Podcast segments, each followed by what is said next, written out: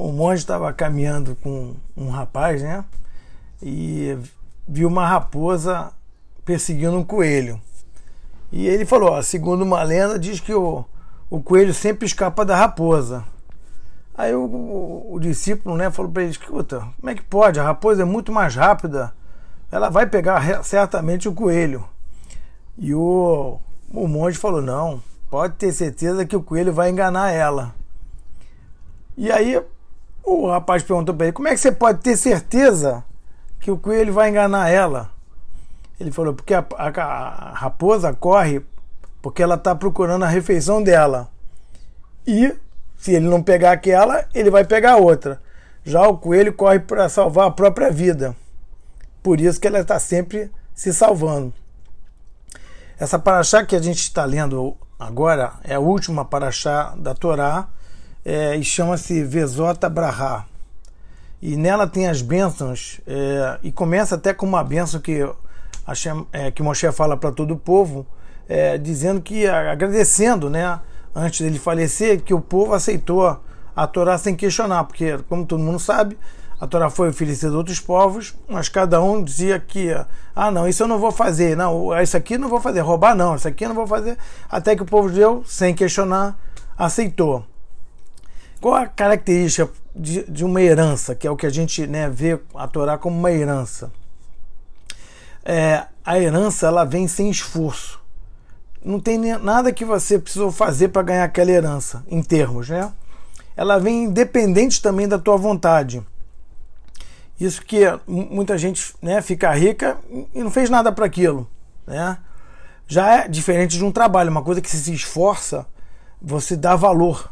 Né? Muitas vezes, realmente, a gente olha né, a Torá como uma herança só e realmente não dá valor a ela né? e ao nosso é, esforço.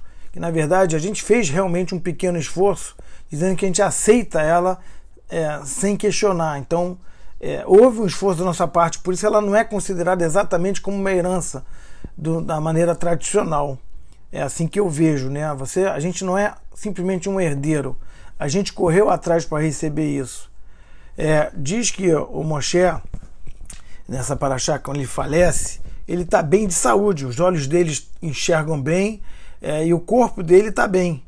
Mas ele acabou, né, é, falecer. Mas ele acabou indo falecer porque ele cometeu um erro, segundo a que foi bater na pedra e não falar com ela. E isso tem uma outra explicação, mas é, foi esse erro que fez isso. Tem uma relação, muitas vezes, com a, no, a nossa longevidade, é, é, é, é você viver sem preocupações. E para viver sem preocupações, 100%, você tem que ter muita confiança, muito bitarrone. Isso faz com que você viva mais tempo.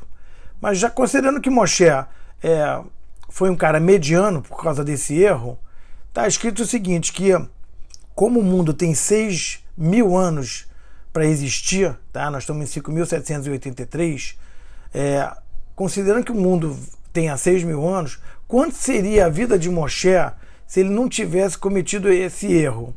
Se ele era um cara mediano, está é, tá escrito o seguinte: cada pessoa, a pessoa boa, ela tem um sessentavos desse tempo da Terra inteira, tá?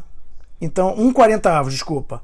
Então, se ela tem um quarentavos dos 6 mil anos, seriam 150 anos.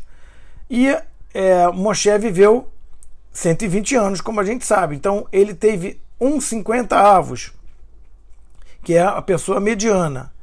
É, e a pessoa ruim tem um 60 avos, que seria menos do que isso. Então, a gente procura e almeja ter, viver até os 150 anos. Só que a gente fala, se a gente já chegar perto de Moshe, já está muito bom.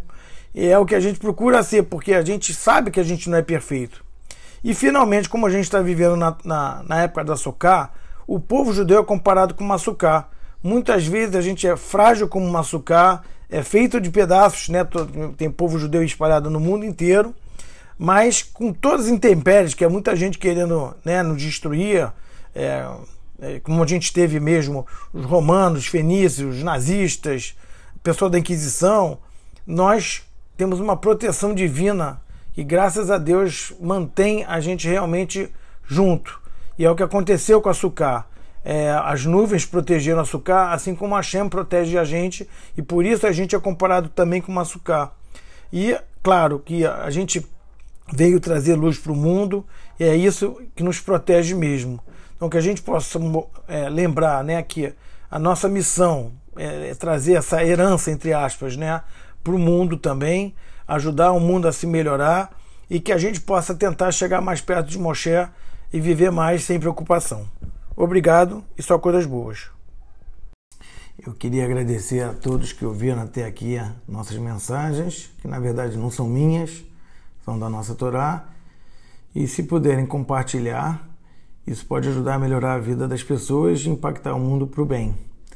Eu recomendo também vocês ouvirem um podcast que eu achei muito bacana, chamado Judaísmo Moleque, com o rabino Shlomo Zaguri, de Belém, que faz um bate-papo assim com pessoas sobre assuntos relevantes da nossa vida e de uma forma informal.